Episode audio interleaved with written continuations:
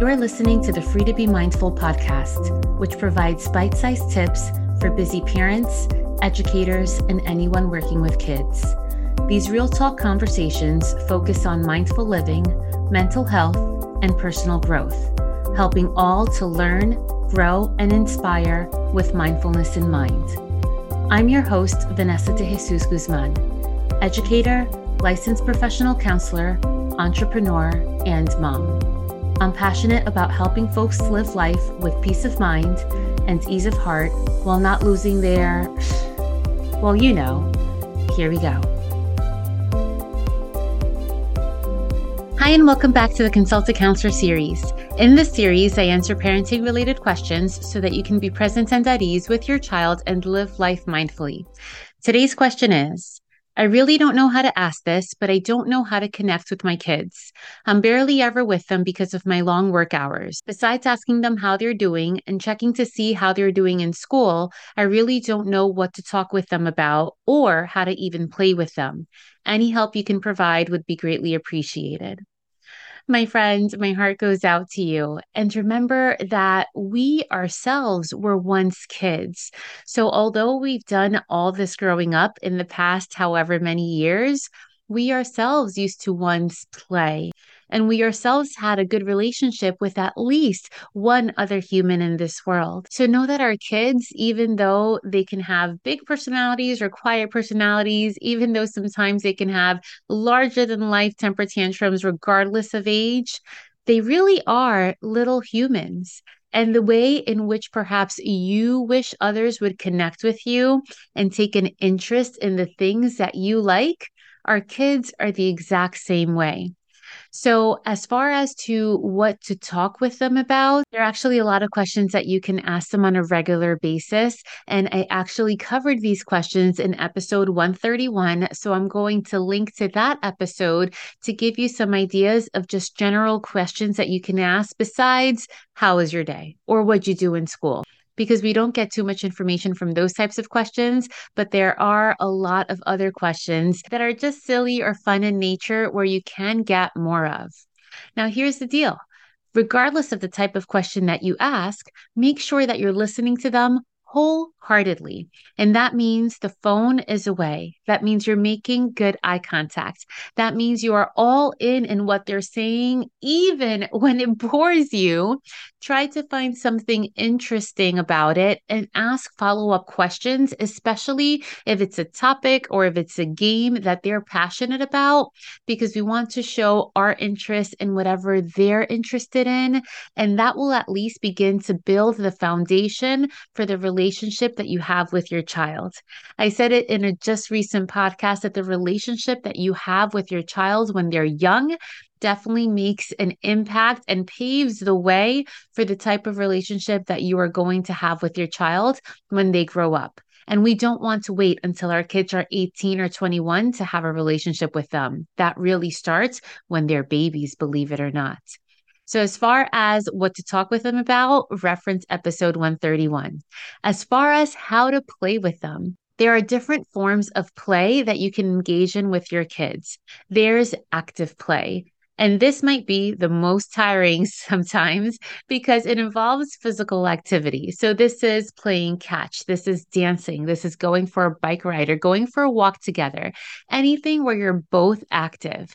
And by the way, when you're engaging in active play and when it's parallel, meaning, let's say, when you're walking with your child and you're side by side, it's at those times that sometimes you can ask them some tougher questions or when they may bring up some tougher types of conversations because then there is no eye contact and it makes it a little less intimidating. So there is a plus for active play, not only for the play part, but also for the talking part. There's imaginative play, and that is the play that our young, young children love to engage in. So, this allows them to use their imagination and their creativity, like when they dress up or when they build forts or when they put on a puppet show. And if you perhaps may not consider yourself good at doing the puppets with them, let's say, then make sure that you're an attentive audience member and you know how to be a part of an audience. So you can hoot and holler and make a big deal and ask questions to the puppets. And that's an easy way to engage in imaginative play without taking an active part as far as playing a character, but you can always play a spectator. There's educational play, and this type of play involves games and activities that help kids learn new skills or concepts. And this includes puzzles, board games, even educational apps. Now, when it comes to applications or anything having to do on an electronic device, we want to balance that out with things that aren't electronics, but we know that there is much value to what electronics bring to us. So, whether it's educational or even if it goes out on a limb and it's like Minecraft or Roblox or Fortnite or whatever it is that they're playing, we can either take a spectator role and watch them do it and ask some questions that way, or we can try to play Mario Kart with them. But going back to educational play, I cannot talk enough about the game Bananagrams, which I just brought from Target for my child. This is not an ad for Target or Bananagrams, but if they're interested, they can always call me because it's such a wonderful game. It's like Scrabble, and the point of the game is to see how many words you can create by using the tiles that you get and putting them together and who finishes first. This can be done with very young children. They do have a primary version of the game and older children as well. Then there's also sensory play. This type of play simulates the senses and it can include playing with Play Doh or slime. They tend to love that finger painting, or exploring different types of textures. And if you're not into Play Doh or slime because it drives me bananas and it's really hard to get out of carpet if that's what you have in your home, you can always do textures like playing with dried rice or dried beans or macaroni or pasta. You can always put things, let's say, in a big container and then put different toys in there and have them pick it out if they're on the younger end. There's also social play, and this is a play that involves interaction with others. And this can be whether it is playing with friends or siblings, participating in team sports, or attending play groups. And let's say if you go on a play date with a friend, if your child is younger, observe them so that you can ask follow up questions to your child afterwards so that they can expand on what they thought about the play date or what they were doing, what they were imagining, whatever it is. And if you have kids over, let's say if you have older kids, do more listening than you do talking. You get a lot of information that way. But know that you can just hang out with them. Ask them to have a turn in the video game, even though you're probably not any good at it engage in them in conversation without being too weird. So don't have the need to really over explain or over talk, but just be there. Your presence counts for a lot. And when your child is ready to speak, be there to listen. And finally, there's outdoor play. And this includes exploring the outdoors, going for walks, playing in the park, having a picnic, going for hikes. So, hopefully, in all of these different forms of play that I just described to you, there's something that piques your interest depending on what you're interested in. And if you, let's say, just like to read books, then you can read a book with your child or have a book club if they're older and have conversation that way. There's a lot of conversation that can be prompted from the aspect of play. So the two go hand in hand.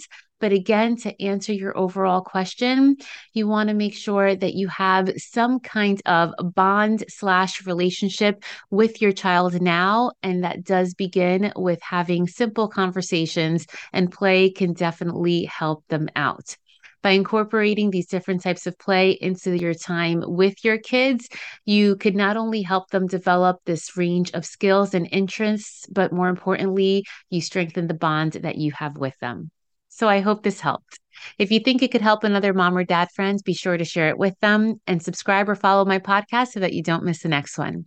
If you have any questions for the Consult a Counselor series, you can always email me at podcast at freetobemindful.com or DM me on Instagram at Counselor V de Jesus.